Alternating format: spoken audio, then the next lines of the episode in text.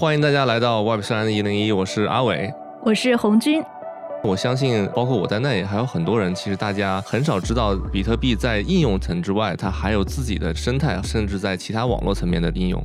所以，我觉得这次呢，我们有必要去针对这样的一个话题，再进一步的去了解和剖析一下比特币生态到底是怎么回事儿，它们和以太坊生态之间有什么区别，包括这两大的社区之间的风格会是怎么样的。这次呢，我们恰巧找到了专门研究比特币生态的这么一个网站 BTC Study，他们的两位核心贡献者会和今天我们一起来拆解一下比特币的生态。对，今天我们节目的两位嘉宾呢，他们最早都是去研究以太坊生态的，所以呢，在节目的前半部分，他们会去讲述自己为什么离开以太坊生态。那节目的后半部分，我们会做比特币生态的详细拆解。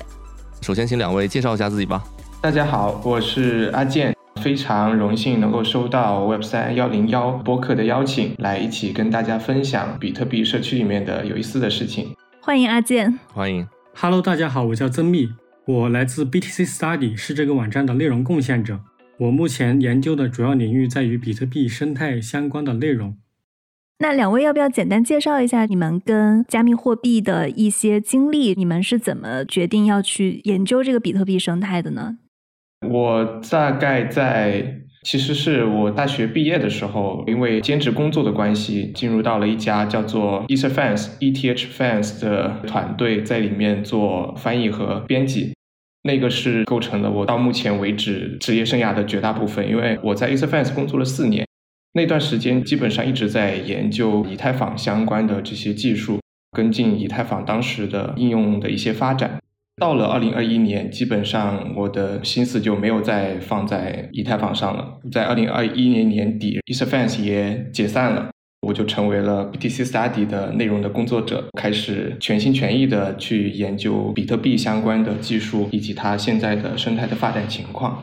嗯，曾密，你之前也是在以太坊社区的，对吗？对的，我是一九年毕业之后加入的 Etherfans，也是做以太坊生态相关内容的研究。也是在二一年底的时候，和阿健老师一起转向了比特币社区，来一起做 BTC Study 这个网站。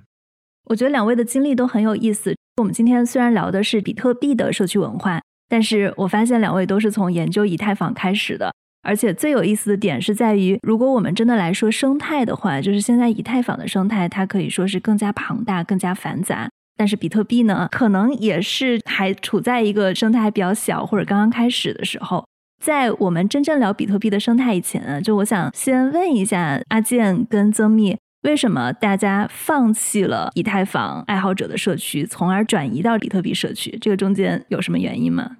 我个人的原因是我自己个人从二零一七年开始研究以太坊，跟进以太坊相关的，包括它整个社区的发展的状况。在这个过程中，你有一个很明确的感受是两方面：一方面是这个东西它在技术上实际上面临着很多挑战，并不是像大家想的那样，它已经是一个非常完善、非常成熟的东西。实际上，它的协议层还面临着非常非常多的挑战。这些挑战我们一会儿可以展开详细讲。在这个技术上的挑战之上，它解决这些技术挑战上的努力，又很大程度上受到第二个因素，也就是它的整个治理的模式的影响。在这个过程当中，我会认为参与以太坊治理的人以及他们所形成的这个结构是非常中心化的，而且它并不像大家认为的那样有一套所谓的开放、成熟、多元的治理的参与者、参与的声音、参与的观念。最终有一些偶然，但是也有一些必然的因素，是我认为以太坊的治理的情况非常的糟糕，它不太可能真的能够去应对它的这些技术上的挑战。所以其实我是在这个过程中可以说是对它失去信心了。你刚刚提到，就它的治理模式非常的中心化，我自己之前对以太坊一直有一个非常大的疑问：以太坊到底是怎么治理的？可不可以举几个例子，或者你们亲身经历的一些事情来来聊一聊？你为什么觉得它是一个非常中心化的治理模式？OK，从表面上看，以太坊的治理，大家在一些比较正式的书面化的表述当中是认为它有一套开放的流程和模式。比如说，如果你有一个想法的话，那么你可以在一个叫做以太坊升级提议的这么一个 GitHub 库里面撰写文档。这些文档它其实在最初的文档里面，它会给你提供一系列的格式。你要说清楚你的动机是什么，你要为你的改进要撰写明确的说明，以及它的一些基本的介绍，包括你可能要提供一些代码。最后这个东西它会怎么样呢？在以太坊的治理当中，一个 EIP 就是以太坊升级梯一旦形成之后的话呢，如果它有足够多的人关注它的话，它会被放到一个每一周还是每两周，我已经不记得，叫做 All Code，就是全体 Core 核心开发者会议的一个线上视频。我记得它应该是每两周的周五晚上去讨论。如果有人对它有兴趣的话，就会去实现它。在书面上，它的形式是这样的。但这里面会有一些东西是没有被这个书面化的流程所明说的。这个部分在于以太坊的升级，它基本上采取了一种我们称之为硬分叉的这样的一种升级模式。它的特性是说，我做的这些变更有一大部分它是没有办法跟过去兼容的。也就是说，呃，我做了这个升级之后，如果旧的一些节点，如果你不升级你的软件，你不支持这一些新的变更的话，你是没有办法再运行你的节点，就你的节点没有办法再接入以太坊的网络。这是一个非常重要的技术上的这个特性。当然，有一些 EIP 是不需要经过核心开发者在线会议的审核的，因为他们其实不涉及到以太坊的协议层底层的技术上的改动。但是，一旦有涉及到这个的话，基本上你可以认为 ACD 就构成了它的一个我们称之为议程设置者。就实际上它必须通过 ACD 的审核，而 ACD 的本身的这个组织者以及它的参与者，实际上也可以在他们的审核的这个流程当中，就把一些他们不喜欢的东西挡掉。包括在这个过程当中，我们不要忘记的还有另外一个非常大的影响，在于以太坊的创始人 Vitalik，他不是每次 ACD 会议都会参与，但是基本上他出现的会议，他提出来的想法，差不多具有一锤定音的这个作用。所以你会发现，他的整个治理在他没有明说的部分，潜在的结构实际上更大程度的塑造了实际上大家在治理的语境下发生的这个事情，它会有一个方向的这个趋势。首先，本身某一个人。或者某几个人，他们具有这种一锤定音的这个作用。其次，在这个一锤定音的这个范围之外，可能有这么一圈人，他们是比较核心的这些开发者，那他们会具有更强的议程设置的能力。最外围的才是我们这些所谓的这个普通的用户，这些用户他们几乎没有办法对协议层的变更有任何的话语权，甚至我自己个人会说，他们也没有太多的选择权，因为以太坊的升级是这种硬分叉升级。也就是说，如果你不同意这个升级的话，如果你是个少数派，你必须获得足够多的少数派的支持，使得你可以成功的分叉出一个网络，不支持这些升级的网络，否则的话，你就没有办法再用自己的节点加入这个网络了。所以，普通的用户在这一点上，你说他有很多的保留自己的意见的权利吗？实际上也没有。我认为这个就是影响最大的一个东西，就是在一个基于硬分叉的这种升级的这个模式当中。少数派是处于弱势的那一方，你甚至不能要求我保持现状，你不能保持现状，因为你一旦保持现状，没有足够多人跟你一样想保持现状的话，你就会被从网络当中踢出去，你没有办法用节点来验证自己的交易，确保自己是免信任的，不需要信任任何人就能够验证以太坊上发生的所有事情，确保你自己的资金是安全的，你就做不到了。你能不能举一两个例子，可能说明一下？它这种硬分叉升级，其实有哪些少数派可能当时在某一个事件上其实是不太同意，或者今天来看这件事情，它也是模棱两可的。但是以维塔利克代表的核心开发者认为应该这么做，其实就走向了那个方向呢？我自己会认为最明显的一个事件是 EIP 幺五五九。现在可能大家对这个东西的机制上的了解不是那么多了，但是当时它其实引起了很多的讨论。比如说，它的机制包括哪几样呢？首先，它的核心的理念是说，我要让区块它本身的大小的限制变得更加的灵活。它最多允许你在一个我们认为设置的一个目标值，就是平均的区块大小上，最多允许你倍增，就是乘以两倍。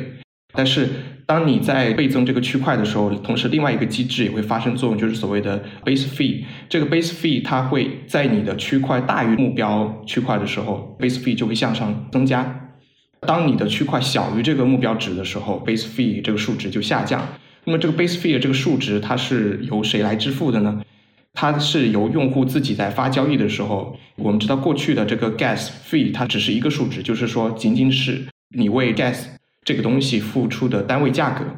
原本的情况是这样的，那么你付出这个价格会全部交给矿工。但是 base fee 这个机制引入之后的话呢，个人就要设置两个数值。当然你可以去把它设成一样的数值啊。就是你要设置两个数值，一个是你愿意支付的总的费用，另外一部分呢是你愿意支付给矿工的最高的费用。当你愿意支付的总的费用低于这个 base fee 的时候，它就没有办法是进入区块的。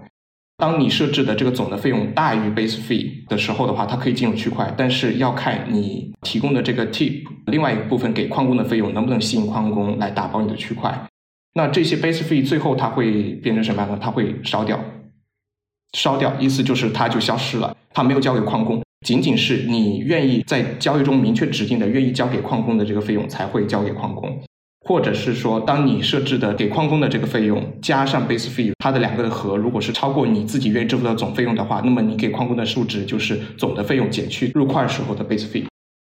这么一个机制，它的这个效果，如果大家有了解过经济学的话，其实这个在经济学里面是非常容易分析的，因为经济学里面分析我们是怎么分析税收的效果的。税收的效果就是消费者支付的费用跟生产者得到的费用之间存在一个差额。这个是很容易用经济学的需求曲线和供给曲线去分析它的这个实际效果的。在具体的环境当中，是 EIP 幺五九的这个环境当中的话，你会发现表面上它会分几种情况。一种情况是说，你的区块在增大的时候，交易税的它的这个实际的作用实际上是有利于消费者，消费者会只需要付出更低的总的费用就可以让自己的交易进入区块。但是作为一种税收，它基本上完完全全由矿工承担了。但是当区块在变小的时候，也就是需求在回落的这个时候的话，这部分交易费用其实是同时由矿工和用户一起支付。具体的它的这个支付的幅度或者比例的话，会跟需求曲线跟供给曲线的特定的斜率有关，但这个我们就没有办法分析了。但是它会有两方同时支付。所以它核心来说，它是一种像共识的参与者，在当时是矿工啊，现在的以太坊上呢就变成了这些所谓的 POS 的 staker 质押者，两方同时支付，就是向他们征税，那征收的这个税会燃烧掉，理论上它有缩减以太坊的货币的这个供给量这个效果，这是当时很多人去支持它的这个理由，但是它会造成一些我们认为会有一些负面上的效果，就比如说它其实是向共识的参与者征税了。那么，真的这个税会影响到这些共识参与者去参与共识的这个积极性，就是影响整个网络的安全性，这是一方面。其次是当时的这些支持者所提出的其他的所谓的好处的话，实际上我当时其实基本上也都分析过嘛，很多的好处是没有办法证成的，包括说让你的手续费变得更加可预测，这件事情其实也是没有办法证成的，因为你会发现在它的这个 base fee 的运作之下的话。用户预测交易费的这个核心就变成了去观察、去了解矿工共识参与者打包一个交易，或者说提供一单位 gas 的边际成本。这个边际成本会比网络当中的动态产生的这个交易的手续费的估价更容易估计，但并不是 clear，并不是那么清晰，就随便任何人都可以估出来的。所以它的这个手续费预测的这种方式的论证，实际上在我看来也是有缺陷的。但是在当时的话，有一些反对派，包括我，矿工都反对吗？当时，并不是所有矿工都反对，矿工很清楚的知道这件事情会对自己的收入有影响，但是并不是所有的矿池的这些运营者都认为这件事情是一件坏事，或者说认为这件事情可以商量。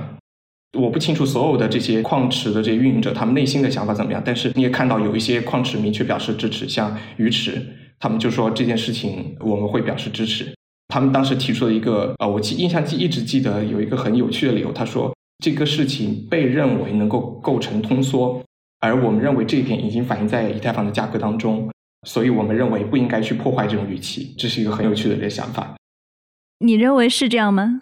我认为不是，因为它这里面会涉及到跟货币理论有关的一个东西，叫做到底什么样的这个货币是我们喜欢的货币，或者说一个像 EIP 幺五九的支持者认为那样，就是我可以把通胀率压得很低，甚至我可以通缩，货币减少，这种货币就一定是一种好的货币吗？其实这里面会有很多种想法。我自己认为很合理的想法是米尔顿·弗里德曼他提出的，就货币政策如果它能够做到稳定的增发，就是说它的这个增发率是完全可以预测的，它不会因为外界的这个事物而动摇，使得所有的参与者都可以明确的预期到通胀率，就是大家对通胀率的预期都是一致的。这种情况下，这种货币是一种最理想的货币。这是米尔顿·弗里德曼的这个想法，我认为这种想法是 OK 的。原来的以太坊，如果你不引入 base fee 的机制的话，在这方面只有一个缺点，在于这个增发率它会被以太坊的治理上的这些新的这个事件所改变。就它不像比特币一样有一个明确的增发的计划，它没有这样的计划，它会定期的会去改变这个计划。比如说，大家知道原来最开始以太坊的货币增发是单区块五个 ETH，后来变成单区块三个 ETH，那再到后面就是我不记得有没有继续减少，但是如果你一旦引入了 EIP 幺五九之后的话，在货币的增发之外，还有一个货币的缩减，就是被烧掉的那部分，这部分是完全不可预测的，它就造成了一个完全不可预测的效果，就是表面上看你的这种东西是可预测的，但是最后的造成的结果是它变得完全不可预测。所以我认为从货币轮上看的话，这其实是一种负升级，它绝对不是一种升级。但是这些意见是没有得到讨论的。所以你认为以太坊的这次升级并没有实现他说的真正的在减少整个货币的供给量，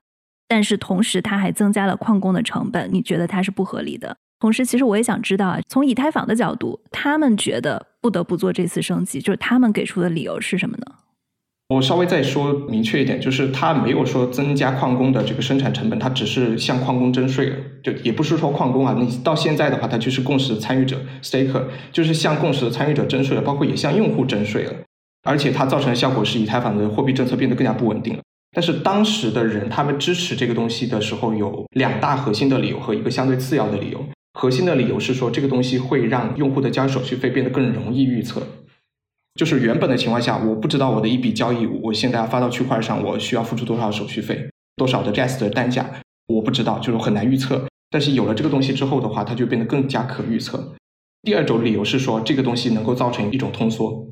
实际上它肯定会造成你的货币增发量的这个减少，或者说它肯定会造成一些货币被烧掉、消失，会造成通缩，这是他们当时认为一个非常核心的理由。这会让我们每个人都获得更多。那你为什么会觉得？它没有被充分讨论过，或者它就是在一些会议上被充分讨论过，但是有很多人不知道。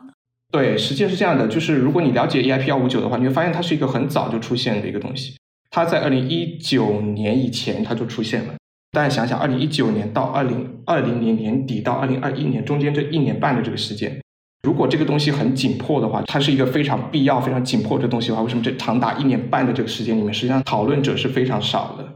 然后，但是在二零二零年底，他就突然间加速了。在一开始，他的一些个支持者，他是有一个叫做 Eric Corner 的人。但后来的话，因为他的这个技术上的这个机制被更多人发现之后的话，有一些开发者是很积极的为他应该说宣传的。一个是 Michael Zotu，然后另外还包括有一些社区的里面的一些就是平时写文章的一些人，包括 David Hoffman，大家可能知道有一个 Backlist，就是他经常在 Backlist 上面写文章。包括还有你们可能知道的哈苏，他也写了文章，跟另外一个以太坊的开发者一起写文章，说这个东西是个好东西。那么当然最核心的意见，我认为其实就是 Vitalik，因为你想想，一个长达一年半的时间里面没有人讨论的东西，为什么突然在二零二零年年底突然加速了？这里面其实当然是有一些，其实跟中国的社区有一些关系啊，但是这个我们就不展开讲了。简单概括一下，简单概括一下，就是 Vitalik 在二零二零年年底突然发现有一些中国社区的人。还想着说 POW 更好，并且认定 POW 加 Layer Two 的这种模式优先于他自己以及以太坊基金会当时主持的 POS 加更加其多其他技术的这个路线，就这么简单。他没有想象到，就 POW 居然还有支持者，以及他认为这些支持者可能跟在中国这边相对比较繁荣的这个挖矿生态有关系。他认为他可能需要削弱矿工在政治上的影响力，这是我个人的推测，但是。EIP 幺五九，我自己在其他公开场合也说过，就是很多人认为他是在打击矿工，在当时是的，但是有没有想过，如果你转成 POS 之后，他打击的是谁？他同样在打击 POS 下的这个共识的参与者，所以这件事情也是没有被讨论的。就当时 Michael Zoto 他在论坛上讨论的东西是什么？他一直在说这个东西是有助于帮助大家预测手续费的。我说你不行，因为你现在还要预测矿工的这个边际成本。他说：“我可以要求矿工自己把这个成本说出来，如果他不说出来的话，他就是个混蛋。”就我刚刚说的这句话，你可以找到原文，这是 Michael Zoto 他的态度。后来的这个 David Hoffman，包括哈苏，他们都是说这个东西它会有通缩的这个效果。就 David Hoffman 甚至说，这个东西在以太坊的这个整个货币政策当中是所谓的三位一体，三位一体是 POS、DeFi 还有 EIP 幺五九，就燃烧机制。后来也有其他人加入这种说法，就是 Justin Drake。他是当时是以太坊开始提出 ETH 二点零的计划之后，他是加入以太坊基金会，然后做了很多这种技术上的这个工作，包括后来以太坊的分叉协调员 Tim Bako，那他就出来写说 Why 幺五九，就提出了说我们社区讨论了幺五九，它有这些好处那些好处，但其实你会发现它的三大章节当中，最后一章关于抗 DOS 成本的那部分其实根本站不住脚的，他认为幺幺五九可以提高攻击者的 DOS 成本。这跟他的其他地方的描述完全矛盾，因为 EIP 幺五九的支持者一开始认为它有降低交易手续费的效果，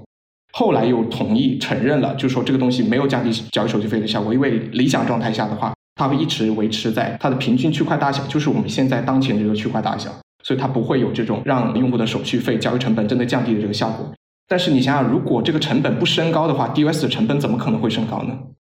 这些东西都是没有明确讨论的。比如说，它的 DOS 成本到底是升高了还是降低了？只有听贝口一个人说。在我提到这些人当中，没有一个人提供了他对收入分配的分析，包括他们引用了一位大学教授基于博弈论撰写的一份对 EIP 幺五九的分析。那篇论文当中是明确提到说，理论上这个东西不会有降低手续费的这个效果。但是由于他采用的是博弈论的分析方法，他完全没有分析这个东西的收入分配的效果。也就是说，他的这个东西会造成什么样的这个效果，以及他对整个的共识层的这个影响是什么，是没有讨论的。然后大家就是在一种非常踊跃的气氛当中，就是大家都觉得这个东西啊通缩了，它对我们的是一个好处，让所有人都获益的一种好处当中，就最终他们把这个东西就形成了一个命叫 Ultra Sound Money。如果比特币的社区你们认为你们是 Sound Money 稳健货币的话，我们是 Ultra Sound Money 超级稳健货币。然后这个东西就这样通过了。对我总结一下，他们冠冕堂皇的一个理由是可以预测手续费，跟可以做成一个有通缩的效果。但是实际上，它可能是跟以太坊想要去从 POW 转 POS 是有关系的。但是在那个时间点，中国有很多矿工是不支持 POW 的，所以我可以理解，像 EIP 幺五五九的这次升级，我们也叫做二零二一年的伦敦升级，它其实是某种程度上是有打压中国矿工的成分在里面的。嗯，我认为是的，只是说被打压的其实不只有中国矿工。如果你在欧洲挖矿，那你也是一个矿工，你也同样受到这个影响。比如说，他如果最后真的就转 POS 了，那其实对矿工来说还是要去面临的一个抉择。你个人赞成以太坊从 POW 转 POS 吗？嗯，不赞成。我想补充两点关于幺五九这件事情。一个是幺五九没有被充分讨论到这个事情，有一个缩影，就是以太坊有一份很有名的周报，叫做 Week in Ethereum，它是一个以太坊上社区里面一个人整理的一个以太坊生态的周刊。这个周刊在以太坊社区很有影响力。我们以前做以太坊爱好者的时候，每周也会翻译这份周刊。在我们的观察中，就是二零年和二一年，他会整理以太坊社区里面各种动态，大家的观点也好。但是对于支持幺五九的观点，他通常都会整理上去。但是，比如说社群论坛里面关于幺五九反对的讨论，他基本上都没有整理上去。我觉得他是做一个有选择的、选择性的屏蔽了一些观点。谁在整理这份周刊？这个人的名字我我不太记得了。阿健老师，你还记得吗？呃，我也不记得了。哦，然后没有被充分讨论的第二件事是。二一年的时候，其实国内社区在伦敦升级之前，也是有很多人在群里面或者其他地方讨论过幺五九好不好。但是你会发现，只要有人一说幺五九是不好的，总有一大堆人出来说啊，你是矿工，然后你站在矿工的立场上，幺五九剥夺了你的利益，所以你自然而然认为它不好。大家很多人会把对幺五九这一个 EIP 升级的好与坏。简单的归结为说一个利益上的争执，因为幺五九剥夺了矿工的利益，所以矿工反对它，而不是因为幺五九这个协议本身有问题，所以矿工反对它。这样讨论到最后，就是明明是一个事情的对错之争，然后变成了一个利益上的争执，然后这件事情就是也没有被充分讨论到。这是我对这件事情的两个观察。因为刚刚阿健老师，你有提到，就是你觉得在整个以太坊社区中啊，它的主导可能是由一个人或者少数几个人来主导的，他要做这种硬分叉。因为你们现在在研究这个比特币社区嘛，同样类似的事情在比特币社区大概从二零一四、一五、一六、一七年这些事情一直都在发生。二零一六年的时候，当时比特币它是有一个就是香港协议，当时也是想解决它的区块大小的扩容问题嘛。他们当时也是准备硬分叉，但是后来核心开发者这边还是没有进行。那在之后呢，还有一个，它也是从比特币的核心开发者分出来的一支团队，叫做 Bitcoin Unlimited。他们呢就又做了一次硬分叉，他们还是想让区块变得大一点。这次硬分叉它成了，就相当于它有了一个分叉币嘛。包括最后像二零一七年那次闹得最大的五 G 函，就是分叉出了 BCH 嘛。比特币社区也一直都在发生这些事情，只是说在他们分叉了以后，那么新的货币它就变成了一个分叉币。还有就是谁决定到底什么是比特币？因为比特币它有核心开发者团队，有 Bitcoin Talk 的论坛，有 Reddit 的讨论社区，有比特币的那个核心的邮件组，在整个的比特币的定义的事情里啊，他们其实也是保持在一个相对较小的、相对核心的开发者的手里，同时它的舆论又被比如说像 Bitcoin Talk 它的创建者 Zimos 来把持。其实我自己是感觉，是有一点点类似的。只是说，比特币它如果真的就是产生了这种不可抗力，它就会成一个分叉币。当然，以太坊也会。我在这边给出一些我的想法吧。待会儿其实曾密老师对这个话题肯定有很多想说的，就提供一个很简单的观察。你认为 Bitcoin Core Develops、Bitcoin Core 开发者跟 Ethereum Core Develops 这两个词的 Core Develops 含义一样吗？嗯，怎么说？它含义是不一样的，因为 Bitcoin Core 开发者就是说 Bitcoin Core 这种客户端的开发者，这些客户端的开发者他们可能有共同观点，也可能没有，这是第一点。但是第二点，但是 Ethereum Core 开发者，他指的不是 Core 这种客户端的开发者。以太坊的 Ethereum Core 开发者，他是一个有明确的，虽然他们自己一直否认这个词有一个明确的含义啊，但是在我看来，它其实就是指那些能够在治理议程当中发表意见的人，因为 Core 不是一种客户端。它不是指为某一种客户端做贡献的人，它不是指做某一件事情的人，它其实指的就是那一些能够对以太坊的协议变更发表意见的人。这其实是一个非常大的区别。就是如果你去观察媒体的话，你会发现一样，就大家一直把 Bitcoin Core 开发者认为是掌管了比特币的这个生态的一小群开发者，但实际上不是。就是 Bitcoin Core 开发者他们内部也有很多不一样的观点。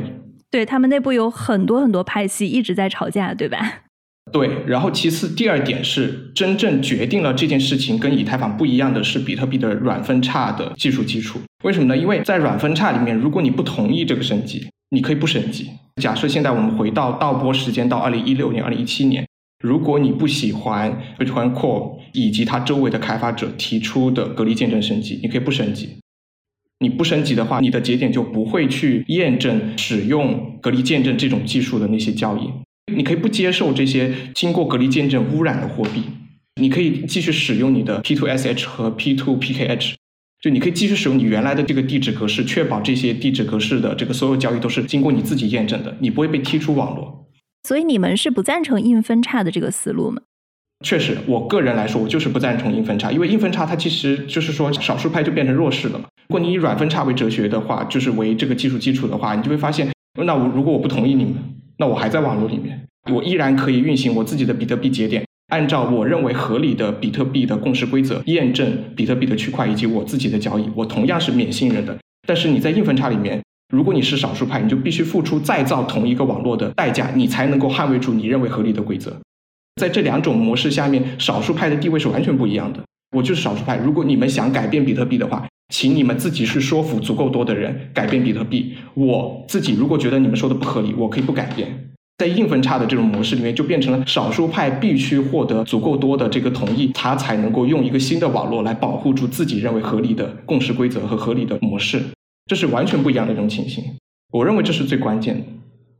因为我们现在是相对比较负向的去讨论在硬分叉这件事情，但是我我觉得很多我们的听众其实也对这个技术细节没有那么确定和清楚。你能再反向的讲一下，硬分叉它是实际上会使运转的效率会更高吗？比如它不需要去做后向兼容，它有没有存在一个比较好的正向的一点？能介绍一下？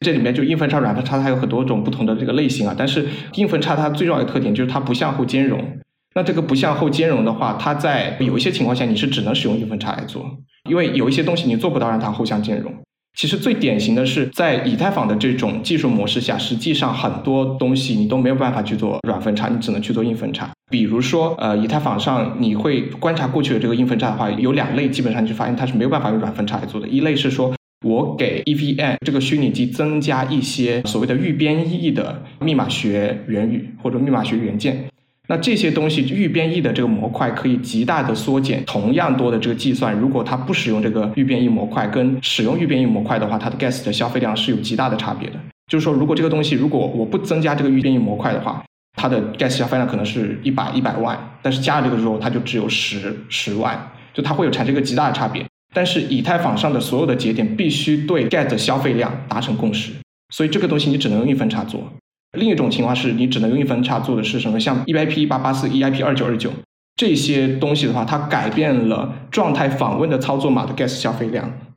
所以，因为基于同样的理由，它必须用硬分叉来做，它没有办法做到相近。因为以太坊的它的这个技术模式，你不仅要对计算的这个流程达成共识，你还要对计算的这个 gas 的消费量达成共识。这就决定了这些东西你只能用硬分叉来做。如果实现同样的这个技术的情况下，我会认为软分叉是肯定是优于硬分叉的，因为它的网络分叉的风险会更小。就这是我们讨论的一个大前提。如果是你说我们不讨论网络分叉的风险的话，那其实那就基本上就这个问题的讨论就没有边界了。我觉得这里就是给大家有一个这样的一个概念，就是说可能它是一个技术选型上的一个区别，包括当然你的哲学思想上的不同，会导致它的风险和评估不一样。对这个，我们觉得它是一个相对中立的观点，大家都来听一下。我稍微从用户的视角解释一下硬分叉、软分叉。就硬分叉，简单来讲就是大家都需要，比如说升级钱包才能用下去。但是如果是软分叉的话，大家不升级也可以继续用下去。我不知道这个解释是不是合理的。对的，是对的。其实这方面的讨论的话，其实包括像维塔里他自己写了一篇文章，那篇文章其实很著名的，也是影响了后来的以太坊人对这个问题的看法。那个问题叫做软分叉、硬分叉，就分叉与强制。我记得好像是这个题目。他在里面提出，他觉得硬分叉更好，因为他说硬分叉就是通知你，如果你要做硬分叉的话，你就会通知到每一个人。就因为如果它不升级的话，它的节点就会崩溃嘛。就他认为这是强迫开发者去进一个通知的这个义务，而他认为软分叉就没有这个义务，因为软分叉的话，我可以悄咪咪做一个升级，你们不需要升级节点。呃，这是他的观点。我对这个观点的否认就是，你忽略了这是一种选择性的讨论，因为你没有讨论全貌。全貌就是当在发生硬分叉的时候，如果我不同意这次升级的话，我就会被踢出网络。而软分叉的意思就是，我可以不关心你们，我可以不 care 你们。就你们在 Bitcoin 的治理上有再多的这个想法，如果我不 care 你们，我就可以不 care 你们，因为我的比特币节点一直控制在我自己手里。只要你们不做软分叉的话，我的节点就不会从网络中消失，我的资金的安全性、免信任性也不会受到任何影响。我观察到一个很有意思的现象，就是试图对比特币进行硬分叉的团队，最后好像永远都是少数派。你看现在比特币它的发展方向就搭隔离见证、搭闪电网络，它还算是就是软分叉吧。所以我在想一个问题啊，是不是就是这种去中心化的东西要达成共识就是很难？如果你有一个新的想法，那可能它就是一个少数派。大家都同意的一个事情就是呃两件事情吧，一个是你在去中心化的情况下采取行动这件事情肯定会更难，包括达成共识，包括采取行动都肯定会更难。另外一件事情就是一定都会有多数派、少数派，但是。怎么去？就是说，不同的技术，它对多数派和少数派的影响并不是相同的。我觉得这个东西是一直被就大家没有仔细的讨论过。因为如果你认为软分叉跟硬分叉它真的只是一种技术路径上的一个区别，就只要一个升级是好的，那它就不管软分叉还是硬分叉都无所谓的话，我觉得这其实是有点过于宽泛，这是不够精确的。那刚刚我们跟阿健老师就讨论了，这阿健老师，你从以太坊生态转到比特币生态的一个主要原因，其实是对 EIP 幺五五九这次升级，觉得它有很多不合理的地方。曾密，你是相同的原因吗？就是你也是这次升级触发到了你的一些想法，还是说还有其他的一些原因？我的原因有两个吧，第一个就是像前面阿健老师说的幺五九，幺五九这件事情，其实它是让我反思到了以太坊治理上面的一些问题吧。因为我其实一开始加入以太坊爱好者，我对以太坊这个网络是有很高的期许的。比如说，我会以前被它一些宏大的叙事所吸引，以前会相信说它有可能成为一个全人类的可以共用的一个金融的结算层。然后幺五九这件事情其实透露出的第一点是，以太坊的治理是很中心化的，可能是一小部分说了算。第二个透露出来的是，以太坊的货币政策也是完全由核心开发者这一帮人来决定的。比如说，它可以自由的控制货币的增发或者减少。那么，你作为一个啊，我希望的，我眼中的可以被以后更广泛、更多的人群接受的一个货币系统，一个由少部分人来控制的货币增发系统，是我不能接受的。这个是其中一点，就是它的中心化。另外一个让我说对以太坊感到失望而转向比特币的原因，其实就在于说 POS。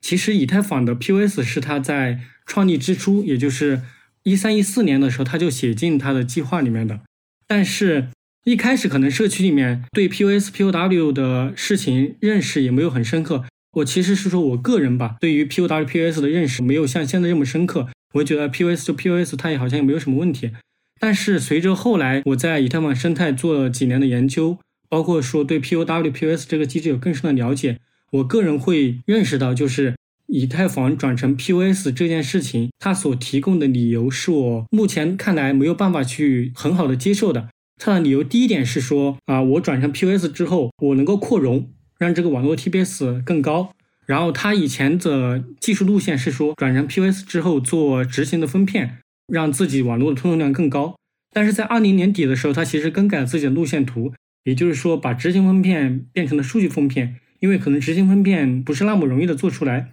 然后把执行都放在线标链或者说主链上来做，这样一个改变呢，就是你从 POW 转成 POS 之后，以太坊的吞吐量并不会有任何的变化，因为我们知道以太坊目前，比如说它每一个区块能打包多少交易，它能处理多少事务。其实取决于的是它的区块大小，或者说 gas limit。那只要这个 gas limit 没有提高，那么以太坊的，即便它转成 POS 之后，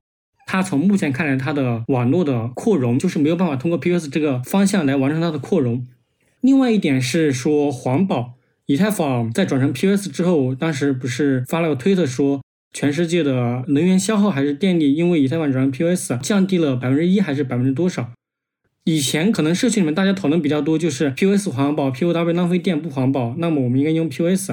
我以前没有意识到这个说法的漏洞在哪里。随着我对 POW 这个机制的了解更多，我的想法就是 POS 更环保这个事情是一个伪命题。为什么是一个伪命题呢？因为我觉得所有认为 POS 更环保的人，他其实他的底层假设就是说，我们构建一个免转入的自由的货币。这个机制是 POW、POS 都可以能达成的。那么 POW 它需要耗费计算资源、耗费电力去完成这样一件事情，而 POS 不需要，它可能仅仅依靠权益证明就可以完成这样一件事情。那么 POW 多出来这一部分能量，它是消费掉的，它是平白无故被消耗掉的，所以 POW 不环保，而 POS 是更环保的。他们这个前提假设是达成这样一件事情的途径是可选的，POW、POS 都可以。但实际上，POS 缺失了，在我看来，区块链这个系统最根本或者说最重要的一个特性，叫做说免准入性。免准入性决定了谁能参与到这个网络中来，谁能够参与网络的共识。但 POS 这个网络中，你如果想去参与网络的共识，你是需要现有网络中的节点对你成为共识节点这个请求做一个批准的，而 POW 不需要。那么这样的话，导致说 POS 在我眼里，它不是一个免准入的系统。所以它没有办法去完成做一个免转入的自由货币这件事情，而这件事情只能由 POW 来完成。我再帮曾敏老师补充一个观点吧，就是如果你认为我们用电就是消耗电去维持一个 POW 的这个共识是一件浪费的话，请问你是否认为我们把钱锁在一个地方不让它流动，不让它去投入生产这件事情也是一种浪费呢？这就是 POS 做的事情，就是很多人他只看一面，他不看另一面，他只看到机器在运行。他没有看到，其实资金放在一个地方，就是 staking 这件事情，它其实同样有成本。这个成本有可能比电能还要大，因为资本或者说资金、货币这件事情，它在一个社会当中流动起来，它是能创造很大价值的。但是这些东西，它都为了 POS 的这个安全性，它必须锁在一个地方。我只是指出这是一个没有被讨论到的点。我自己认为，就是 POS 当然它还有很多其他问题啊。啊，曾明老师继续吧。除了要五九那个事件的理由，另外一个理由就是我讨论的时候免转入性嘛。但其实免转入性它牵扯到一个更核心的特性，就是区块链它的去中心化。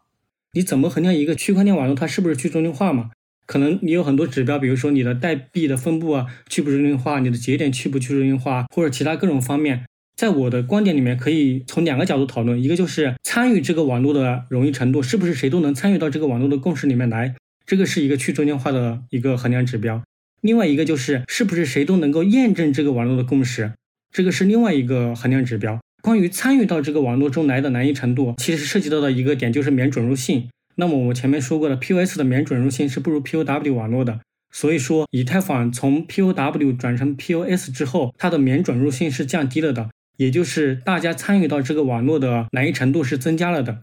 另外一点是关于验证，也就是说，是不是任何一个人都能够参与到这个网络中的验证中来？我们在区块链里面，可能大家经常听到一句话叫做 “Don't trust, verify”。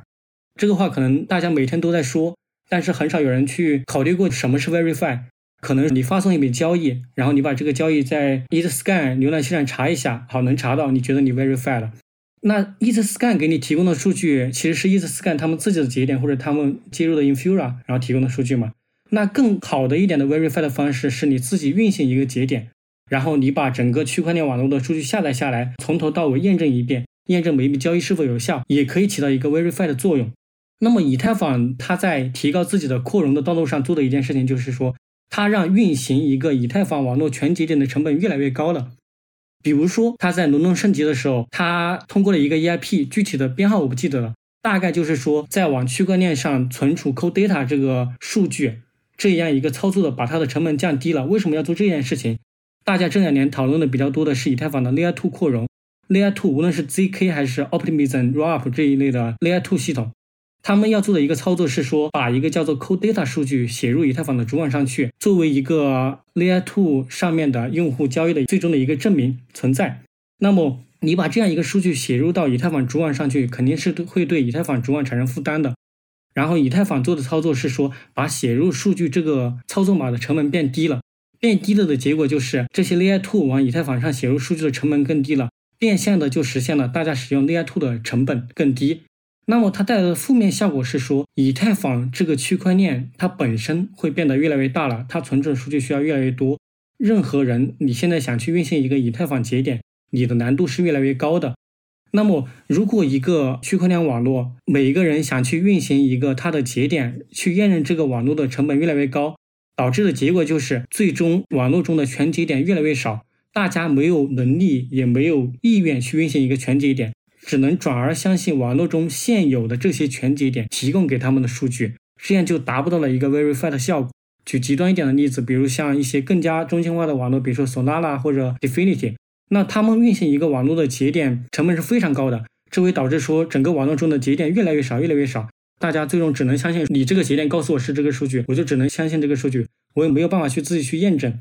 所以这就是另外一个问题。就是说，以太坊它的这些年的一个扩容路线，最终导向的都是让以太坊的区块越来越大，让以太坊全节点的成本越来越高，以至于说大家普通用户没有办法去运行它一个全节点，削弱了这个网络的去中心化程度。这个是我另外一个点。那这不正好就是整个区块链领域的不可能三角吗？它提高交易性能，它就会变得更中心化，就是去中心化、安全性和交易性能三者之间的不可能三角。虽然大家在解决这个问题，但是它好像就是一个不停的平衡的过程。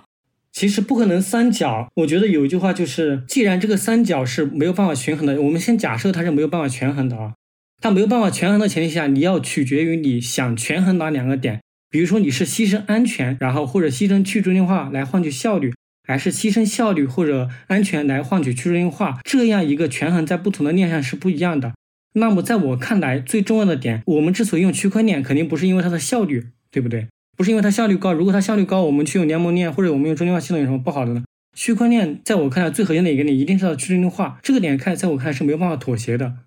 所以说，以太坊在这个转成 POS 做的妥协，就是它牺牲了它的去中心化，来换取一定的效率。然后有一句话，就是我之前在读那个《通往奴役之路上》，哈耶克引用的一句话，就是那些既想获得自由又想获得平等的人。然后可能最后既获得不了自由，也获得不了平等，既要又要。对，就既要又要。你可能你想要去中心化，想要效率，最终你可能发现你不仅得不到你想要的效率，然后你去中心化你也得不到了。第二点就是，我们实现一个扩容的速度，一定要通过把数据都写入到主网上来操作吗？这个其实也是不一定的，因为我们知道区块链的特性在于验证，区块链擅长做的是验证，把一个数据存入到我们叫时间链的一个网络当中来。而不是做计算，区块链它生来就不是为了做计算这件事情的。但是大部分链的思路就是说，把所有的执行操作放在链上来，然后这个操作需要全网中所有的节点来执行一遍。这只是一个思路，但不是全部。比如说，比特币上也有一些其他的思路，比如像 RGB 啊或者其他思路，可以做到说在链下来做执行，来提高这个网络的效率，同时不损伤链条本身的简洁性和体积，让这个链条保持更可能的小。嗯，我在这边顺着曾密老师这个话往下说吧。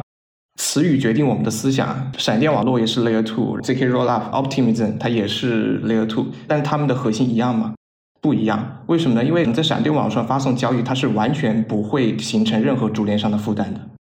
这就是关键区别。在闪电网络上，如果我要接入这个网络的话，我必须先跟一个人开一个通道，开通道这个操作是需要发起链上操作的。但是接下来我在闪电网络当中发送的交易，无论我发送多少笔，无论我发送的频次如何，这些闪电网络的交易都不会对比特币的主网造成任何的负担，它不会写到比特币的区块链里面去。因为它最核心的一个特点叫做自主验证，就是这些数据其实都保存在通信的双方的本地。对我是一个闪电网络节点，曾明老师是一个闪电网络节点，我们之间有一条通道，好，我现在给曾明老师支付了，这笔支付的相关的数据全部保存在曾明老师那里啊，我我这里本地也有一份啊，都保存在我们这个本地，这些它不会被发到区块链上形成任何的这个负担，它是通过这种网络的这个效应。来去实现我们想象到的，就一个人可以给，哪怕它是一个二层的这个网络，它也可以给任意人支付这个效果。也就是说，闪电网的实际的这个体验是极大程度的由它的本身的这个网络效应决定的。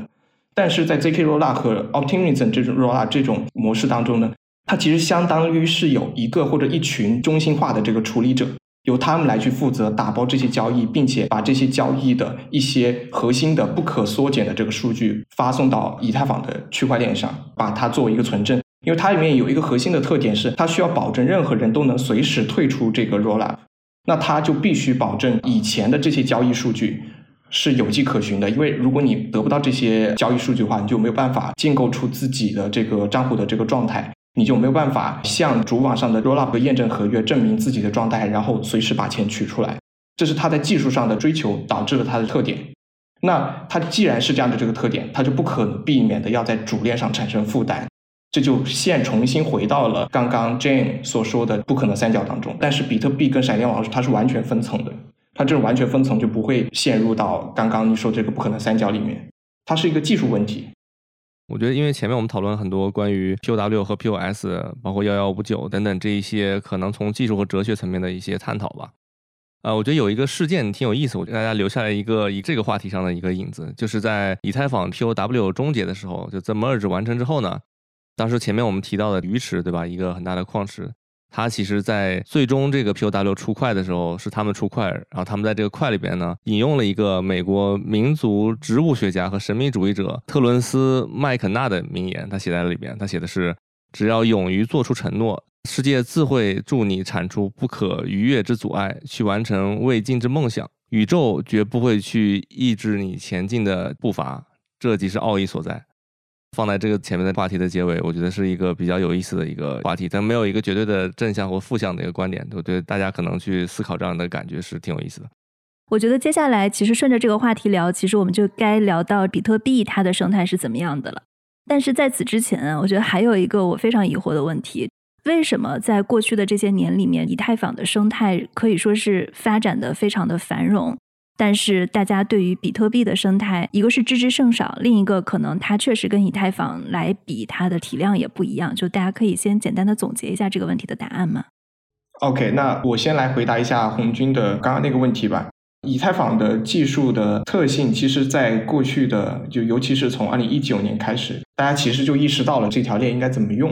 因为以太坊的它的这个特点，最核心的几个什么呢？就链上计算。而且它拥有一个全局状态，就是合约可以把自己的状态公开出来。第三个就是我们所谓的这个负状态性，就是说一个合约可以调用另外一个合约，可以调用另外一个合约，就是它的这个调用可以层层叠叠，不断往上叠加的。只有 gas limit，只有区块的 gas limit 作为限制，这我们称为负状态性。所以它就使得我们所谓的 DeFi 乐高能够成型，就是说我可以生成一个合约，这个合约可以调用现有的合约。比如说，Compound 我可以用呃 MakerDAO 它所发行的这个贷来做借贷，然后另外一个合约可以利用 Compound 这个模式去做无损的彩票等等。那这些东西当然是当你的状态全部都放在同一个地方、同一个环境当中，并且允许他们互相使用的情况下，你可以很快速的得到一个就大家都可以相互使用这些数据，然后得到一个很繁荣的这个生态的效果。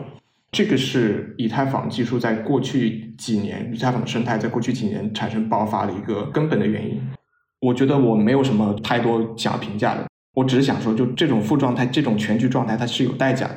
就曾密老师说的，你把所有东西都放在链上，OK，那你的链的生存能力怎么办？就大家好像不讨论这个问题，不想这个问题。你的链的生存能力怎么办？你怎么知道你的链？比如说现在的在 demerge 之前，以太坊的全节点数量已经下降到两千多。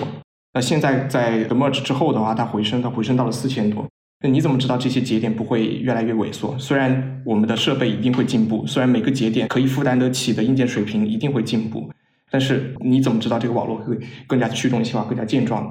这个就是当大家都在这个链上去做应用的时候，运用层的人可能他不太会考虑这个问题。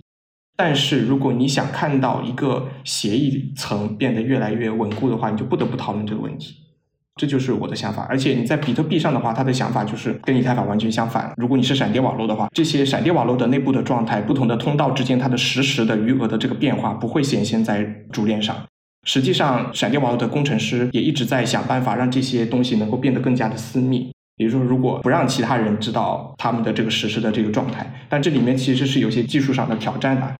他的这个想法就是说，最后我们想要达成的这个效果是用网络效应来去解决这些问题，而不是说我们把这些东西都放在一个主链上、一个环境里面，然后就解决这些问题了。这不是比特币的想法。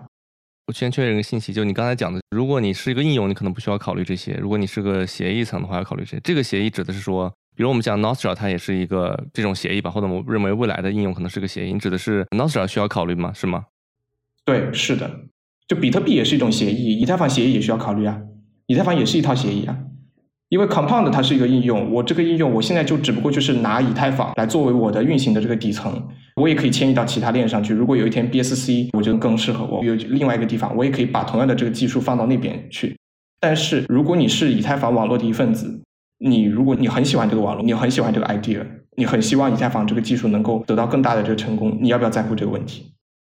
接下来，曾密，你不然跟我们整体的解释一下闪电网络是什么吧？还有很多听众应该都还不太知道。闪电网络简单来说就是比特币上的一个双向的支付通道。比如说，我和阿健老师两个人想要发送一笔转账交易，我们本来可以说在比特币主网上进行。那么这样的话，我们每一笔交易需要发送到比特币主网上去，这样带来的弊端一个就是我们会需要付出更高的手续费成本。一个是说，比特币网络的它目前的通融量不足以支撑这么多人在上面去做交易。那么换一个思路说，我们能不能把，比如说我和阿健老师之间建立一个闪电网络的通道，我们两个人一开始说好，比如说我这边有多少个币，你那边有多少个币，把这个状态先告诉比特币的主网，然后呢，我们之间两个人进行转账操作，可能转一百次、转一千次、转一万次之后，两个人的钱最终把两个人的余额变更这个结果。最后再告诉比特币的主网，那这样的话，我们中间所有的这些操作全部都是在比特币的链下来执行完成的。比特币网络不会因为我们之间这么多的转账操作而增加更多负担，而我们这些转账操作因为是在链下，所以无需付出手续费来解决这个问题。我们两个人的余额变更状态最终又通知到比特币主网上去了，那么我们就相当于通过链下来完成了一个支付上的扩容。那我加一句吧。那闪电网络它的这个网络的这个想法是说，如果我跟曾密老师已经有一个通道了，那现在我跟阿伟又有一个通道，阿伟跟红军又有一个通道，那么现在曾密老师虽然你跟红军之间没有直接的通道关联，但是他可以把自己的钱转到我这里，然后再转到阿伟这里，再转到红军这里，也就是说，它变成了一个可以路由的，就是可以转发支付的一个网络。只要我们之间有通道这个相连，并且每个通道之间的资金的数量都是足够的话。那么他就可以把支付一笔一笔传递到红军这里。虽然红军跟曾密之间没有直接的通道，但是通过转发支付，它就形成了支付。这就是闪电网络的“网络”的这个词的含义。对，这也是很重要的一点，就是说两个人之间想要相互转账，它其实并不需要有直接的通道。同时，这个所谓的路由操作其实是通过洋葱路由，然后用户每个人转账的隐私也可以得到很好的保护，而不是说像在一个公开的区块链上做转账。所有的转账记录都是所有节点所有人公开可见的，这也是它另外一个特点，就是它可以做到比起公开区块链上的转账更好的隐私性。接下来，曾密，你要不要跟我们介绍一下整个比特币它的生态是什么样的？先给大家一个全景图，就我们先简单介绍一下几个大的部分。比特币的生态，我觉得可以分为几个方面。第一个方面是走希望让比特币扩容，让比特币可以承载更多用户需求的这样一条道路。这条道路最主要的选手就是闪电网络，这也是比特币生态里面目前看来最重要的一个组成成分。第二点就是说提升比特币的可编程性，比如像限制条款这些一些技术性上的升级，他们希望说让比特币这个网络的可编程性比以前更强。第三个就是提升比特币网络的可自我托管的升级。这个点背后是说，让比特币社区里面的人在自我托管这件事情上，能够更好的去完成这件事情。比如像去年到现在开始逐渐火起来的叫做 Miniscript 的这样一个技术，它让所有的比特币的持有者能够在自我升级、自我托管的这样一个操作上实现更复杂的逻辑。这个是。大概的一个目前在我看来的一个比特币生态，大家在专注或者说在做的一些事情吧。嗯，阿健有补充的吗？其实大家可能忽略掉的一点就是，其实有大量的比特币和闪电网络的工程升级，它是没有以我们所谓的这个分叉的形式表现出来，因为它不涉及到协议层的改动。比如说闪电网络上，其实大家有很多的这个工程的活动是放在哪里呢？有几个方向上，一个方向是隐私性。就是我怎么保证用户的当一个用户向另外一个用户支付的时候，他的支付的这个踪迹是隐私的，就不会有其他人能够看到他支付了多少，他用哪个路径支付的，这是一方面。还比如说，另外一方面呢，是说我怎么去优化他的支付的成功率。比如说，曾密老师现在要给红军支付的话，已经是隔了三个节点了。如果隔了更长的这个节点的话，你怎么去保证这个支付的这个成功率？这也是工程优化的方向。还有一个方向是说，怎么去优化用户的体验。比如说，当很多人他要用手机来运行一个闪电网络的自主钱包的时候，它不像交易所一样，就是呃有一种钱包是托管的闪电网络钱包，就是是一个大的节点帮你托管的。这种情况其实跟你用交易所是很像的。但是如果你想在自己的手机上运行一个自主的闪电钱包的话，那么就涉及到它会不会对你的设备产生太多的计算量的负担？那这个计算量的负担如何免信任的能够去委托给另外一些节点去帮你去获得这个网络当中的路由图？让你能够完成你的支付呢？这都是方向。比特币它本身在技术上，你说可以认为它有很多的分层。比如说，有些人他会去研究怎么样让每个节点之间，因为它有一个内存池嘛，这个叫交易池。这个交易池的这个规则的这个变化，如何影响到上层的这些应用，包括闪电网络，包括其他的协议的这个交易的安全？那也有人去研究哦，我怎么样让比特币它的这个脚本变得更加可编程？就是曾斌老师提到这个方向。那也有人研究，在比特币的现有的这个技术之上，因为就它可能不涉及到比特币的这个脚本，但是它可能涉及到其他一些东西，怎么去改进它？换句话，这种方向呢，它就不是在脚本的层面去改进比特币的，它是纯粹是用密码学。因为比如说像比特币，它升级的就是 Taproot 升级之后，它引入了施诺尔签名。施诺尔签名它其实是可以做到多签名，最终看起来是一个签名，就看起来它像是一个公钥发出的签名。就这个我们称之为聚合签名技术嘛，其实也或者叫聚合多签名。那这就意味着你其实可以用一套在主体之间运行的一套密码学的这个协议，让他们，比如说其实是三个人、五个人参与了，但是你最后得出来的这个签名发布在比特币主网上签名只有一个，看起来像是一把公钥发出的。那这就开启了大家用纯粹的这种密码学协议来为用户提供应用的这样的一种思路。这样的一种思路，其实在你的这个账户抽象没有那么强的这些链上，实际上是很难想象的。因为如果大家东西都把东西放在链上的话，其实你不管怎么样，它最后都会在链上暴露出来。你也可以用一些密码学的这个协议去给它去做这种压缩，但是总的来说，它的这个效果就不如比特币上这么优雅。我再补充一点，就是关于那个比特币生态，大家在做啥？我之前的划分，一个是让比特币被更多人接受，提高它的可编程性和扩容嘛。其实另外一个，像我提到 Miniscript 的这些，它可以归为一个另外一个主题，就是比特币的自我主权文化。然后围绕比特币的自我主权文化这个方面，会可以发挥出像 Miniscript 这种改善用户自我托管体验的，以及说一大堆的帮助用户去自己运行自己节点，然后自己管理自己数据的这样一堆的比特币节点的公司，它会提供一个系统，比如说你买一个树莓派，然后你刷入这个系统，你就可以跑一个自己的比特币节点，然后可以在上面开通闪电网络通道，然后管理闪电网络，以及说做隐私聊天啊，或者做其他各种东西都可以。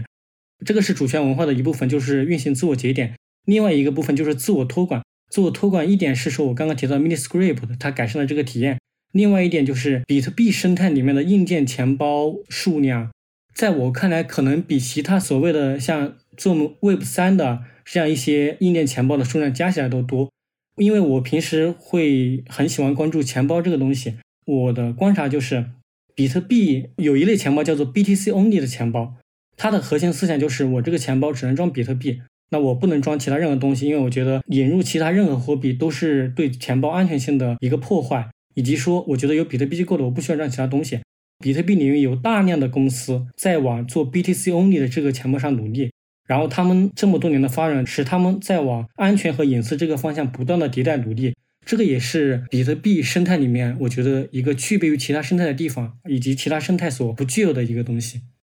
就我总结一下大家分享的这个比特币生态啊，就是我从两位的这个分享来自己的一个收听感受是，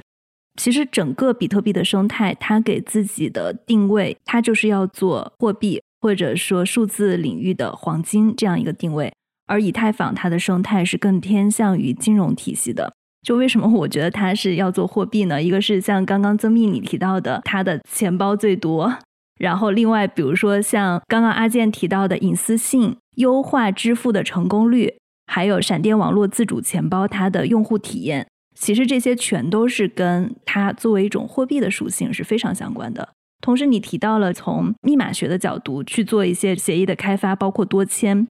因为之前我是跟一个还蛮密码学的大咖聊过这个事情的，他们是从更加底层的角度来讲为什么要做这件事情，是因为其实以现在比特币它的密码学状态，它可能在量子计算机面前它是扛不住的，就是说量子计算机有可能会破解比特币的这一套密码系统，所以呢，他们其实也非常需要从密码学的角度，包括从各种签名验证的角度来去升级这个系统。但总体上而言，我听下来的感觉，我觉得它的整个生态还是把它自己定位成一个货币。我不知道大家认不认同这个观点。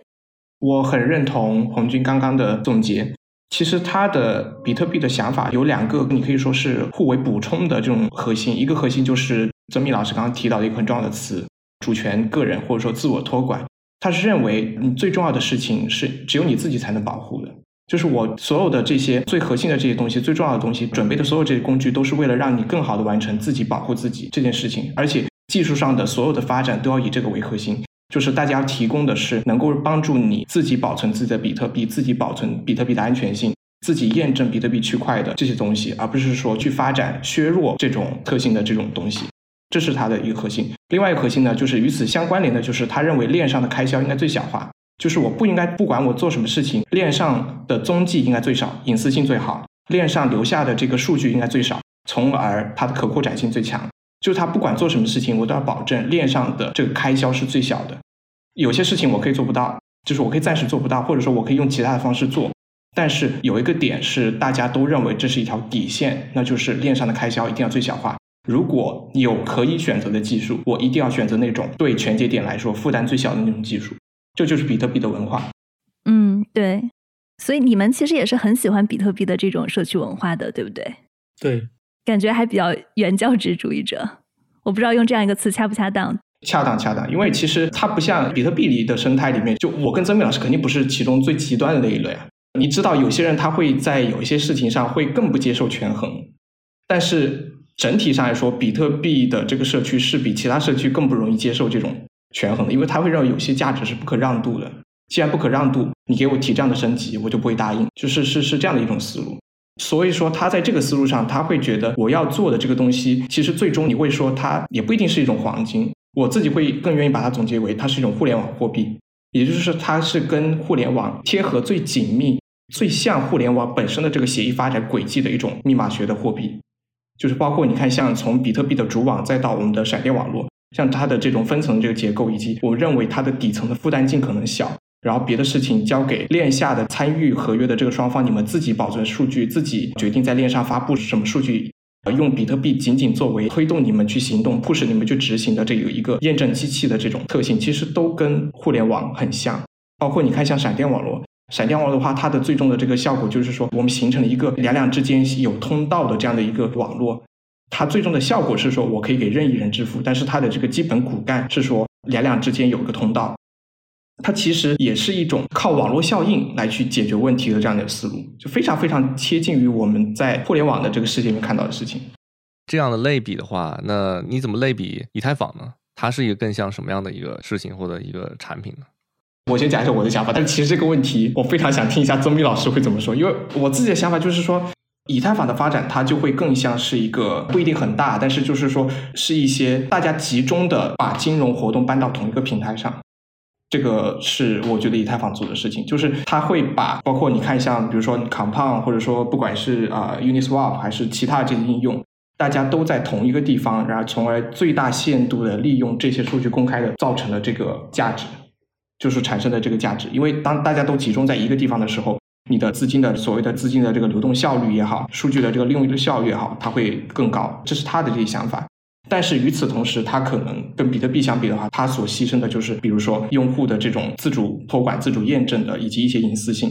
这是它现在的发展的模式。因为我们看到现在的以太坊，就 DeFi 为核心，包括像以后它的可扩展性，其实也是想要去承载这些金融应用的。它的确是让传统世界、金融世界的很多东西会变得更加透明、更加公开化。比如说很多的这些啊，你的金融活动或者说金融协议的它的规则会变得更加透明。但它不可避免的，你会按照它的这个技术构型的话，它可以再被一些比较有实力的人能够在上面去从事金融活动，形成金融上的这个协议。但是它对于个人来说，我觉得它恐怕不是一个我们每个人都觉得自己属于它的这样一个东西。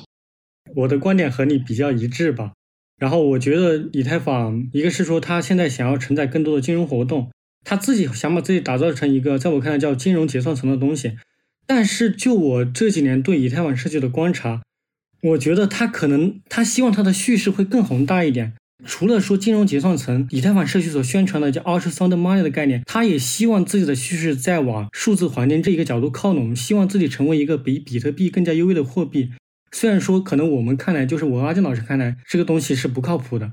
但是我会觉得说他们会往这个方面叙事去靠拢，以及把这个打造成他们主要的叙事之一。对，有点像现原版做了一个很大的云。对，这个比喻很好。但我们今天讨论里面，刚才的论点其实还是放在，比如说以太坊，确实我们目前看到的最大的一块就是跟 DeFi 相关的。但之后，比如因为它还有个概念，所谓的世界的计算机嘛，在这个概念里面能不能延伸，这个他们可能是另外一个叙事吧。但是可能我们在刚才的讨论里面，其实重点还是放在它前面 DeFi 这一块了。我们先不讨论说以太坊能不能做成世界计算机这件事情啊，就是在我看来，它其实是做成了。就它的确做成一台世界计算机，但是这就是为什么这个项目很难可持续的原因。因为把计算放在链上这件事情，我觉得是有问题的。就是计算这个事情为什么要放在链上呢？我在这里，那我就多挑战一下来问这个问题啊。因为我们刚才的类比其实还是偏向，比如货币啊、金融啊，不管以比特币还是以太坊来这么类比的。其实我我如果稍微展开一点，就是说，我们先不讨论计算放在链上还是链下。如果我们就以世界计算机这个概念，就是比特币今天的这个网络生态延展的方向，它当然也可能往这方向靠，对吧？但是我们目前看到的，比如说它的主要解决的可能一些部分扩容问题和托管性的问题，包括闪电网络，大部分可能解决的还是跟就是交易相关的问题。那比特币它比如说通过闪电网络来交易进行，比如说交易之外，它有没有一个另外一个思路是说，也是类似于走向了世界计算机，只不过它的技术路径不是选择放在链上的数据的。两个方向的这个思路，我可以稍微讲一下。一种是我们称之为 DLC，就是谨慎日志合约，意思是现在如果我们要使用链外的数据的话，一种方式是像以太坊一样，就是你把代码放在链上，并且呢，它能够接收另外一些 Oracle，有人翻译成预言机，我自己翻译成断言机啊，断言机从链外输进来的数据，用交易这种方式输进来。那么这种方式的话，不仅你的代码是公开的，它输进来的信息也是公开的。那 DLC 的思路是说，现在参与合约的双方，它会形成一个在比特币上形成一个二杠二的多签名的这么一个输出，也就是说，他们两个现在进入一个合约了。但是这个合约的接下来，它可能会有，就是说，我们两个，比如说，我现在我跟阿伟要打赌明天的球赛，那么球赛有三种结果：A 赢、B 赢、平局。OK，那么我们在形成这一个输出的时候，我们同时我们要互相给对方签三个交易。这三个交易是说，一个是说我跟阿伟，就我把钱全部给阿伟，就你赢了；一种是说阿伟把钱不全部给我，我赢了；啊，另一种是说平局，就是说钱原路返回。那么形成这三笔交易时候，这三笔交易其实它它不用放在链上，但是这三笔交易呢，因为它是一个二杠二的多签名的合约，所以说现在合约里面钱我跟阿伟谁的单方面都动不了这个钱了。但是这三笔交易它的签名要有效的话，它会在其中内置一个条件，用施诺尔签名的办法内置一个条件，就是。曾密老师用自己的公钥和一个给定的 nonce 发布一条谁赢了的信息，也就是说，其实我跟阿伟现在都相信曾密老师作为一个断言机，他会发布一条就公正的这个消息。曾密老师对这条消息的签名一旦发布之后的话，我们把这个签名拿过来，就可以让我的签名或者阿伟的签名变成一个有效的签名，从而让对方能够成功的去解锁我们锁在这个二杠二的多签名的合约里面的钱，完成资金的分配。在这个过程当中，曾密老师不知道自己的信息被使用了。我跟阿伟的这个打赌的逻辑，我们赌了啥？我们怎么分配资金也不用暴露在链上，最终暴露在链上的只有一头一尾两笔交易，一笔就是我跟阿伟两个公钥一起进入一个合约，第二笔就是这个合约里面的资金被重新分配到另外两个地址上去，这个就叫 DLC，就他的这个思路是这样的，他的想法其实就是用这个东西，就是你用这个想法，你就可以去支持金融合约了，因为比如说曾密老师，如果他发布的不是明天球赛的信息。他发布的是明天下午四点，Bitfinex 交易所的比特币跟美元的汇率，或者是比特币跟以太坊的汇率，又或者是说明天的布伦特石油的那个价格。然后只要把这个价格信息拿过来，只要我们的一开始的这个签名是你的条件是构筑好的，那么它就能够去执行。但是这个执行就是说，我们最终走向这个资金分配结果的中间的这个路径，全部都是在链下，并且是在提前我跟阿伟约定好的，用技术实现的。它在链上没有表现为代码逻辑。曾密老师也不知道我们使用了他的信息，别人也不知道我们使用了曾密老师的信息。他甚至不知道这个合约里面到底是什么，他不知道它到底是一个 DLC 的合约，还是我跟阿伟的一个闪电通道啊。这是 DLC。另外一种思路呢是 RGB，Really Good Bitcoin。他的思路是说，也跟这个有点像啊，但是他的思路就更简单了。它的核心的出发点是说，比特币因为它本身它是没有办法去执行这种在比特币上发行的这种次级资产的资产规则的，因为它的本身就不是这么运行的。那 RGB 的想法就是说，链不执行，但是我们自己作为参与者，我们可以自己验证。所以现在阿伟可以发一个币，当他把这个币转给我的时候，你需要在比特币网络上发一笔交易，这个交易会携带一个数据，这个数据是阿伟发给我的交易的卡西值。那么我收到这个交易之后，我自己验证阿伟有没有遵循他的资产发行的规则，就是你自己印的这个规则。换句话说，它是完全基于客户端验证。这件事情就是阿伟遵循了资产的规则给我发一笔交易，这件事情完全是由我在本地运行的一个客户端，它不是比特币客户端，另外一个客户端来去验证的。那么这件事情的话呢，在比特币上它是只留下了一个承诺，就只留下了阿伟给我发交易的这么一个承诺，但是没有人知道这个承诺里面是什么。所有的这些都是通过我本地的这个验证来去实现的。那他的这个思路其实就跟以太坊的思路不一样，因为以太坊的思路是说所有的节点冗余式的执行一遍。然后告诉我这个结果是什么，但是他的这个事情呢是说，一切都变成了我跟阿伟之间的事情。我的节点，我的验证机器，如果说阿伟你这个签名是错的，或者说阿伟你其实你你根本没有那么多钱的话，那么我自己就拒绝掉阿伟的交易，不会因为这一点而影响到我的安全性。它就是完全自主验证嘛，这是两个思路。但是他的这个思路是不是去做计算机？而是一种思路是说，比特币它只做最简单的那部分逻辑，就是 DLC 的话，它只做最简单的逻辑，就是签名验证的逻辑。其他的事情我们交给密码学协议，就是刚刚那种技术叫做适配器签名这种来解决。另一种思路呢，就是比特币网络它仅仅作为一个标记数据的一个机器，剩下的事情交给我们自己链下的自己的验证。这是两个思路。我最后再问一个问题啊，大家觉得现在整个比特币生态中有没有一些爆款应用？可以定义一下什么叫爆款吗？用户数比较多，它可以引起一些破圈的反应。Nostr 这个应用是构建在比特币协议上的吗？不是，嗯，它不是，它只是诞生于比特币社区，但是它跟比特币没有直接的关联。因为如果说用户量的话，其实闪电网络的用户量，我个人觉得是比较多的。哦，闪电网络算它，但是它算是整个比特币的一个类似于算是一个 layer，layer two。就是它的生态里面其实是有非常多的应用的，无论说是 DeFi 也好，做身份也好，然后做支付也好，比如说像那个推特的 Jack Dorsey 嘛，他其实创立了一家公司叫做 Square Crypto，然后他们其实就是专门做闪电网络，他们开发了一个东西叫 LDK 闪电网络开发者工具包，这个东西就是帮助无论是互联网上的商家也好，还是线下的商家也好。他们通过这个工具包来集成，让这个用户在他们的产品里面更容易的使用闪电网络支付。就是如果你说用户量的话，我觉得闪电网络是目前比特币生态里面可能用户量最多的一个应用。它的发展数据其实是非常好的，因为从二一年的时候，它的整个闪电网络上的公开通道里面的资金量大概是两千多个 BTC，然后一年时间到去年九月、十月就变成了五千多个。然后因为你要考虑到这是在去年整个市场。比较熊的一个情况下，然后它的整个网络资金量和交易都是一直在增长的一个状态。我要讲一点，就是闪电网络上面的支付和以太坊上面的支付其实是有很大的区别的。为什么这么说呢？因为我们假设一个问题：比如说你在以太坊上玩 DeFi 也好，或者说做交易也好，如果这个交易是没有办法给你带来直接的金钱收入的，比如说你在 Uniswap 上做买卖，那么本质上你是通过这样一个操作来获取金融上的利益嘛？或者说你去刷 Arbitrum 或者其他上面的项目，很多人是希望通过这个来获得一个空投的一个预期。那么，假如说以太坊网络上没有这些跟金融直接相关的，或者说让你有直接的赚钱预期的一个项目的话，以太坊上的单纯的交易量是会远远不及现在的。而闪电网络不一样的点在于，闪电网络目前上很少有像以太坊上面这样的金融应用，虽然也有 DeFi，但用户量很少。这就带来的一个点是说，闪电网络上面现在这些交易是实实在在的跟实际的支付相关的。也就是说，我可能真的是在用闪电网络买一杯咖啡。